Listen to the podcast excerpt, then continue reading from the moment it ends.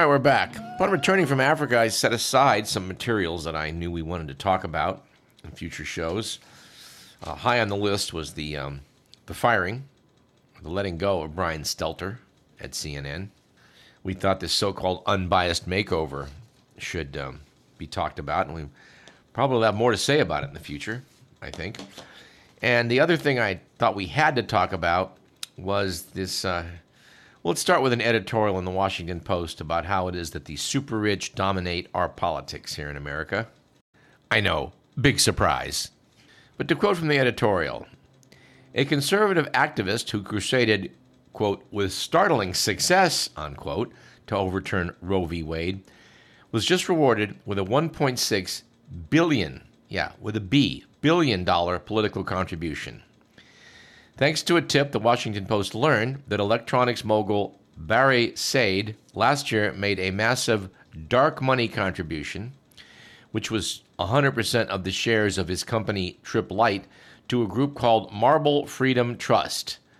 That group is headed by Leonard Leo, a longtime leader of the Federalist Society and primary architect of the movement to reshape America's judiciary with conservative judges, and that succeeded when they overturned Roe v. Wade. Seid's advocacy donation, the largest in history, was made possible by the 2010 Supreme Court decision Citizens United, which allowed for unlimited political spending by outside groups. Under campaign laws, nonprofit groups, like Leo's, which are as political as they come, can register as quote, social welfare organizations, unquote, and then not disclose their donors. Leonard Leo, for his part, defended the donation, saying it is high time for the conservative movement to be among the ranks of George Soros and other liberal donors. But noted the Post, when a handful of billionaires can so heavily shape our politics, neither side should be proud. Of course, we have to laugh at the idea that George Soros is the main guy influencing American politics. Yeah, he has favored liberal causes. Yeah, he is a billionaire, but yeah, he is swamped by the other side. Reading about this in the Week magazine, in this case, they were repeating what the New York Times had to say.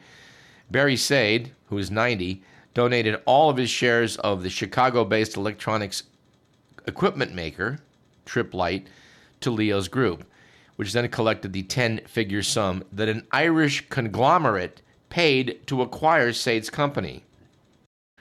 By delivering the donation in that way, they reportedly avoided $400 million in taxes.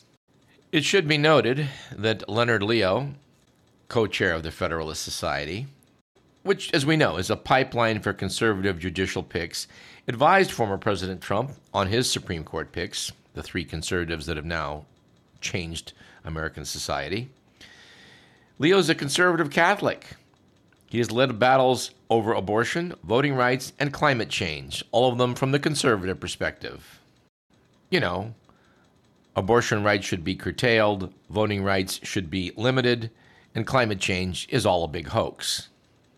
Referring to the $1.65 billion donation from Barre Seid, Leo said that that would enable conservatives to go toe to toe in the fight to defend our Constitution and its ideals. And yes, to forward promote, we are going to bring Michael C. Trachtman back onto the program to talk about Citizens United and the overturning of Roe v. Wade. That will take place next month when the Supreme Court reconvenes to begin its assiduous work to undermine the American democracy. Another thing that got set aside recently to talk about on the show was a, a piece from The Economist which completely dovetails, I think, with our previous quote from David Attenborough anyone who believes in indefinite growth on a physically finite planet is either mad or an economist. To which we would add, and might be hired by Silicon Valley. Because The Economist notes that big tech cannot get enough economic PhDs. Noted the magazine, for more than a decade, Facebook, now known as Meta, has awarded fellowships to promising graduate students working on cutting edge research.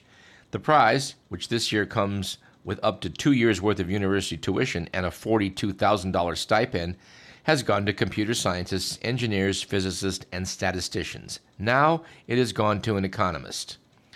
I was not expecting it, says Jaume Vivas Batista, the lucky recipient working on a PhD at MIT. In fact, Silicon Valley is increasingly turning to economics for insights into how to solve business problems, from pricing and product development to strategy. Job placement data from 10 leading graduate programs in economics shows that tech firms hired one in seven newly minted PhDs in 2022, up from less than one in 20 in 2018. Amazon is the keenest recruiter. The E Emporium now has some 400 full time economists on staff. Of course, in our opinion, that may finally slow down the juggernaut of Amazon's expansion. That is several times as many as a typical research university. Uber is another big employer. Last year, the ride hailing firm hired a fifth of Harvard's graduating PhD class. And no, Mr. Millen, I presume they were not hired as drivers, but we'll have to look into that. You know, I just, just love the people like, you know, Uber and Lyft that uh, complained they were being treated unfairly by the California state legislature and had the most expensive, the most expensive ballot proposition in California history designed to overturn the regulations that made their workers actual employees. No, no, no, they're independent contractors, said Uber and Lyft, and they managed to uh, spend enough money to bamboozle the public into believing it. What were we just saying about the super rich dominating our politics? Hmm. Anyway, the article points out that for big tech, economists offer skills that computer scientists and engineers often lack. They tend to have a good grasp of statistics, as well as a knack for understanding how incentives affect human behavior. Yeah, I imagine they do when they back up uh, giant corporations paying their CEOs hundreds of millions of dollars. That certainly incentivizes some people. Anyway, well, we'll have to see where all that leads. I know, in this program, it seems like we're a bunch of Luddites sometimes bashing technology, and after all, technology does do wondrously wonderful things for all of us. This woman likes to point out it allows people like me to have a radio program, and there's truth in that. On the other hand, you know, talking about things like influencers and, and uh, social addiction, we just feel the need to continuously point out that all is not rosy in the world of tech. Bay Area News Group recently had an article by Martha Ross asking about social addiction. Had an article about a San Jose 16 year old spending three hours a day on social media to where it started to interfere with her schoolwork. She said she was able to reduce her social media time to 30 to 40 minutes a day only after removing Instagram and TikTok from her phone. Note that in her social addiction, she was seeking validation from people liking her posts and became caught up in viewing the endless loop of photos and videos that popped into her feeds based on her search history. And they noted it was rather disturbing that some posts made her think she could look better if she followed their advice on how to get thinner and develop rock hard abs in just two weeks. In January of this year, The Economist published an article which I say because I just couldn't believe the headline. The headline was Can you get hooked on video games? Huh, I don't know. Can you get hooked on cigarettes? Gee, seems like a question to ponder, doesn't it?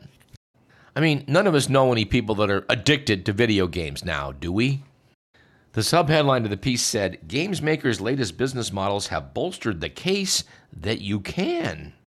The Chinese government certainly thinks that video games are addicting. They are limiting their under 18 year olds to one hour of gaming a day. I don't know how they enforce that, but I'm sure the Chinese have found a way. Last January, the World Health Organization lent support to the Chinese position. They issued an edition of the International Classification of Diseases, the ICD, which is a manual widely used by doctors and health insurance firms, and for the first time recognized an affliction that it called gaming disorder. Later in the article, they said that, you know, that a few players develop unhealthy relationships with their pastimes seems hard to argue with. Psychologists describe gamers who forego sleep, also offline relationships, and work. Rows with families are common. Many call themselves addicts and struggle to kick their habits. I don't understand it. These video games are clearly addicting. People with certain personality types are clearly going to get addicted, and yet we act like it's a mystery whether that's what's going on if somebody was caught selling drugs to high school students, we would probably take a real dim view of their activity. And yet, These companies, which are peddling their form of drugs to high school students, are largely getting a pass. And what about that connection to all these people that are gamers, watching violent, blowing, you know, shooting people videos hour after hour who go out and then commit mass murder? Just a coincidence, say some, but frankly, here at Radio Parallax, we're not coincidence theorists. Tech needs to be held accountable for things like this. Something, something I read in The Economist while overseas. Yeah, I knew I'd have an edition waiting for me when I get home, but I wanted something to read in the airport right then, so I snagged one and saw this. Amazon bought iRobot, the company that makes the Roomba robot vacuum cleaner. The Roomba apparently collects more than dirt, it also collects data, which is this acquisition's real value to Amazon because Roomba maps the layout of a house and the furniture as it busily picks up dust. That information can be added to a user's shopping profile. Customers can opt out of the mapping system, I guess, if you know how to do it, but I'm sure most don't. And notes the article questions about privacy have already been raised. Yeah, you know, for some reason, I'm just not sure I want Amazon having Roomba inform them of the layout of my house. I mean, what do you think, dear listener? Does that concern you? And here's a tech item we have to we have to chuckle over. Margie Murphy, writing in Bloomberg, notes that the world's most popular password manager says it was hacked. LastPass, a password manager used by more than 33 million people, said last week that a hacker stole its source code and other proprietary information about breaking into its system. The company doesn't believe any passwords were taken as part of the breach. Allan Liska, an analyst at Cybersecurity Recorded Future, agreed that the stolen source code wasn't likely to yield access to password vaults. But the attack was nonetheless unnerving for a company that has long promoted the safety and security of its service, which automatically generates and stores hard to crack passwords on behalf of its users. And no, we've not been able to confirm the rumor that they were hacked because they used the word password for their password. And what about the story regarding Twitter? Daniel Howley, writing in Yahoo Finance, said that Elon Musk is now the least of Twitter's problems. The social media company is a security train wreck, according to its former security chief, Peter Zatko. In An explosive whistleblower complaint filed to numerous Washington regulatory agencies recently Zatko claimed half of Twitter's employees have access to sensitive user data, but the company wasn't even following the most basic levels of cybersecurity preparedness. Many workers rarely updated their mobile devices while the company's servers ran on vulnerable and out of date software. This report may put Twitter in jeopardy with the Federal Trade Commission, which has already hammered the company over lax security back in 2011. Zatko also says Twitter executives hardly cared to know how many bots are actually on the platform, giving new credibility to Elon Musk's justification for backing out of his $44 billion agreement to take Twitter private. Writing about Twitter in Business Insider, Katie Canales said that it's poorly managed and has been for a while. Co founder Jack Dorsey's reputation as a visionary was long ago tainted by reports painting him as an absent, uncommunicative, and indecisive leader. Dorsey hired Zatko in 2010 after a teen hacker hijacked the verified Twitter accounts of some of Twitter's highest profile users, including among them Barack Obama, Kim Kardashian, and, yes, Elon Musk. So, yeah, apparently, like the uh, fake famous documentary, uh, Twitter has a problem with uh, too many bots faking that they're real people. In writing about some of the latest antics in Bloomberg Business Week, Max Chafkin wrote that for all the talk about an end of an era in Silicon Valley, some things just don't change. The largest venture capital check that Andreessen Horowitz has ever written was addressed this week to a home rental startup called Flow. It isn't entirely clear what the company does or what Andreessen's $350 million investment will do for it, but we do know a lot about its founders, which is Adam Neumann, the co founder of WeWork, the epically overvalued office space startup. Last week, Neumann was seen walking barefoot around New York City after being fired as WeWork CEO amid allegations of weed smuggling and self dealing.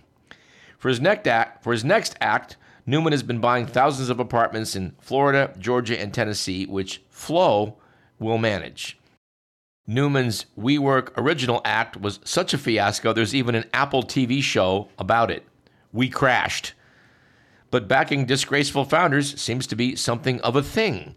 Travis Kalanick, the Uber co founder who was ousted after rule breaking and sexism, has raised more than $1 billion for his virtual restaurant startup. Yeah, Mr. Whelan, maybe we can later get a virtual meal at a virtual restaurant. Sure, it's on me. Yeah, I hear the virtual lentil soup is very good. Anyway, Silicon Valley's leaders have made some uh, noise about turning over new leaves after the tech lash against them for years, you know, favoring the toxic founders with an apparent propensity for grift. Said Max Chafkin. Turns out that was just socially conscious sleight of hand. And let's talk about Facebook. Apparently, Facebook gave police access to messages between a mother and her teen daughter that led to their being charged with performing an illegal abortion with pills.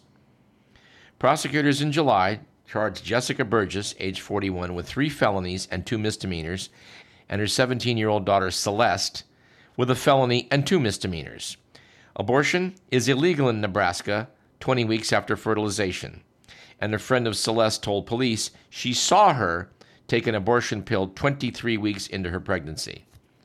Authorities served Facebook with warrants to access the mother and daughter's accounts, which showed Jessica messaging Celeste about, quote, what I ordered last month, unquote, and telling her to take two pills 24 hours apart. Celeste and Jessica allegedly buried the fetus. Both pled not guilty. Facebook said the police claimed they were investigating the burning and burial of a stillborn infant with no mention of abortions. Oh, that gets them off the hook. We mentioned on last week's show how it was, or I think it was last week's show, about how it was that um, Edward Snowden decided to do what he did after watching an interview with President Barack Obama, where he assured the public that we need these programs. And no, we're not listening to your cell phone conversations. We're not reading your emails. Snowden knew that both those statements were not true and then did what he did. Yours truly has been puzzling for some time over the degree to which they might be listening to random phone conversations, including my own, and was somewhat struck yesterday by an incident that I think I will share, even though I'm just still not quite sure what to make of it. For reasons that I will not go into, I was recently booking some flights. These involved four outgoing and four returning flights. After having a conversation with someone about moving one of those eight flights, I received in my email a statement from the airline in question about the flight being discussed in question, saying you're all set, but providing a way in which I could change it, which is what the conversation had been about changing that flight. If that's a coincidence, it is a truly remarkable coincidence. And that's all I'm going to say. Personally, I don't think it was a coincidence, but I don't know what else to think about it or, in particular, do about it. Now, in addition to uh, the problems of getting hooked on video games or be- becoming addicted to social media, we have this basic problem of how it is that social media was able to aid the spread of disinformation. To a very substantial degree, we can hold Facebook and other social media companies accountable for Brexit, Boris Johnson, Donald Trump, and the notion that it was a crazy thing to take standard epidemiologic measures to rein in the spread of COVID. In yet another editorial in the Washington Post, it was noted that vaccine skepticism is like a deadly virus. It is killing people as it spreads across the U.S. and the world. Even before the coronavirus hit, the anti vax movement had taken root here, fueled by a debunked paper that falsely linked vaccines with autism in children. During the pandemic, anti science cranks and far right libertarians served up a dangerous cocktail of doubt, suspicion, and fear about vaccines, insisting that mandates designed to fight a deadly infectious disease violated their quote medical freedom unquote. Today, many Americans, particularly Republicans, exhibit a general hostility towards science and medical expertise. While 89% of Democrats trusted the CDC, just 41% of Republicans do. Noted the Post that mistrust kills. Scientists estimate that 200,000 American lives could have been saved if everyone eligible for the COVID vaccine had gotten it. To which I would hasten to add that that is a low number, focusing only on those who got the vaccine. If you add in all the people who got themselves exposed to the virus because they weren't masking, they weren't social distancing, they weren't restricting their motion uh, around town, if you factor that in, it's at least double that, which puts the number of people killed unnecessarily in the COVID epidemic more than that who were killed in World War II. We've talked about this before.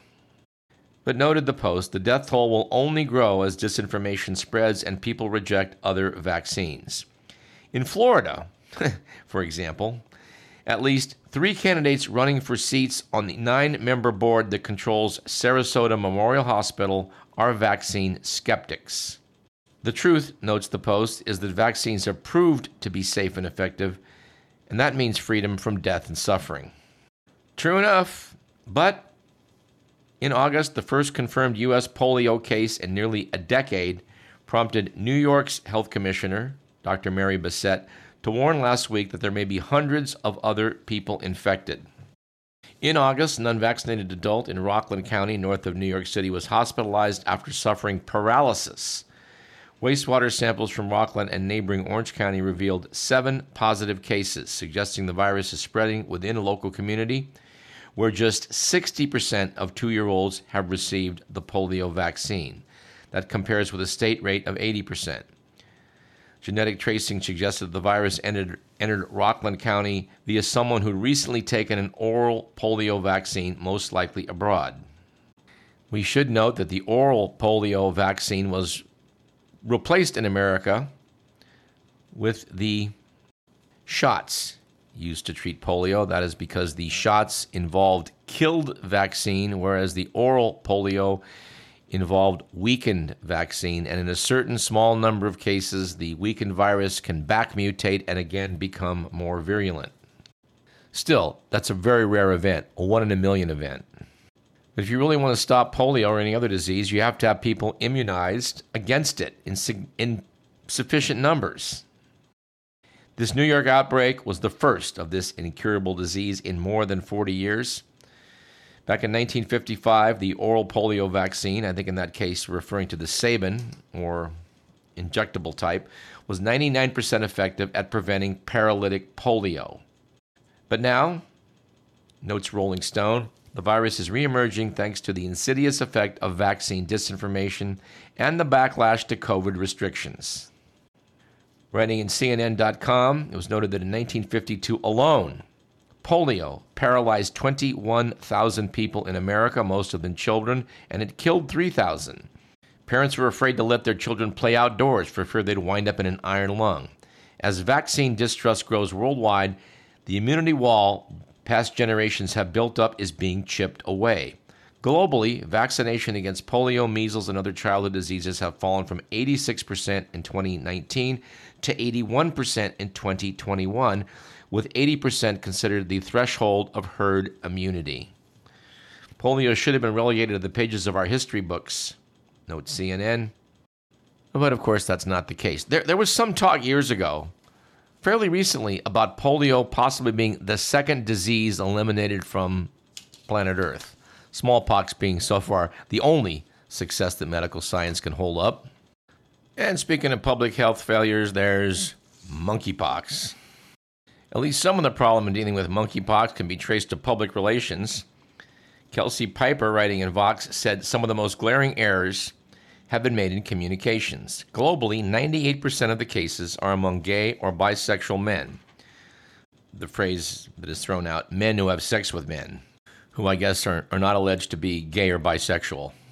At any rate, health officials are wary of labeling monkeypox a gay disease. To avoid that stigma, they have emphasized that it can strike anyone, which technically is true, but that they're saying that instead of warning that sexually active gay men that their risk is highly elevated. At any rate, some health officials are fearing that monkeypox is destined to become entrenched in the population, and that while it won't spread as widely as COVID, it may make inroads into the general population. At least five children and one pregnant woman in the U.S. have been infected through contact, skin contact with infected men. And of course, there's the concern that the virus could take root among domestic animals, which could spread it back to humans. Yeah, this is kind of an echo of the AIDS era. There, there's a debate here whether monkeypox should be spoken of as primarily a sexually transmitted disease, which certainly seems to be the case. But that's a thorny subject and has sparked debate over how awareness efforts should be targeted. Technically, technically, anyone who has skin to skin contact with an infected person could get monkeypox. And some health officials believe it's important to stress that point and not label monkeypox as a gay disease. Others say public health officials afraid of stigmatizing gay men have been too timid about emphasizing that they're almost exclusively the ones getting infected. Will Nutland, founder of two British health groups for gay and bisexual men, said pretending that's not the case doesn't help any of us. Anyway, I'm down to about two minutes left, and I, and I haven't told enough stories about Africa and travel. I guess we'll just have to put that off and spread it out over the next couple shows, which shouldn't be a problem. Instead, I'm going to go out with Space Oddities. The article I made allusion to earlier, piece by Stuart Clark, writing in New Scientist magazine, talking about the Vera C. Rubin Observatory in Chile, which is set to open next year. It's going to start studying the universe by rapidly scanning the entire sky, quickly, again and again and again. This should change how it is we see the universe, our, especially our view of some mysterious objects that are pulsing, blipping, or otherwise changing in unexpected ways. Traditionally, telescopes that uh, scan the entire sky, known as all sky surveys, have taken months or years to do it. Now, the Rubin telescope will take just a matter of days. Never before have astronomers been able to compare almost day to day appearances of so many celestial objects. There's a few mysterious ones they're especially interested in. One is the fast blue optical transients, FBOTs, which are pulses of fast blue light. They've only seen five of them so far. They're not sure what the hell's going on. Then there's kilonova, an explosion with about one one hundredth or to a tenth the energy of a typical supernova. Astronomers know of only a handful of examples of these. They're thought to be a collision between perhaps a neutron star, maybe a neutron star and a black hole. They should be relatively common, astronomers think, but they've largely flown under the radar because they fade so quickly. Curiously, one thing they may be looking for out there is a Dyson structure. Back in 1960, physicist Freeman Dyson postulated that an extraterrestrial civilization might be able to harness a substantial, a substantial portion of the energy being emitted by its local star by building a giant structure to capture that energy. Is that former Radio Parallax guest Freeman Dyson? Well, yes, it is. Yes, in case you missed our one hour scintillating interview we thought with physicist Freeman Dyson, we suggest you go to radioparallax.com and see if you can pull it out of our archives. I'm not sure what show it was, but just type in Dyson under search. Anyway, I think it's pretty much a long shot they're going to find a Dyson structure out there in deep space, but who the hell knows? Back in 1960, astronomer Jocelyn Bell was searching the night sky for quasars when they spotted a pulsating radio signal that was so regular that it didn't seem to have a natural source. Along with her supervisor, Anthony Hewish, she half jokingly dubbed it LGM 1, short for little green men. Well, they eventually figured out that these signals were not coming from little green men, but from a natural phenomenon. But uh, if they see some dipping and changing of starlight, a certain pattern, who knows? Maybe it'll be little green men for real. Which I think is going to de- dictate our outro music for this program, which was produced by Edward McMillan, who himself has a certain interest in space oddities. Anyway, I'm Douglas Everett. This has been Radio Parallax. If uh, some of our new listeners are people I went to high school with and or traveled with to Africa, well, uh, again, welcome aboard, folks. We're going to have some fun in the weeks to come. And we're going to work you into this. I promise. See you then.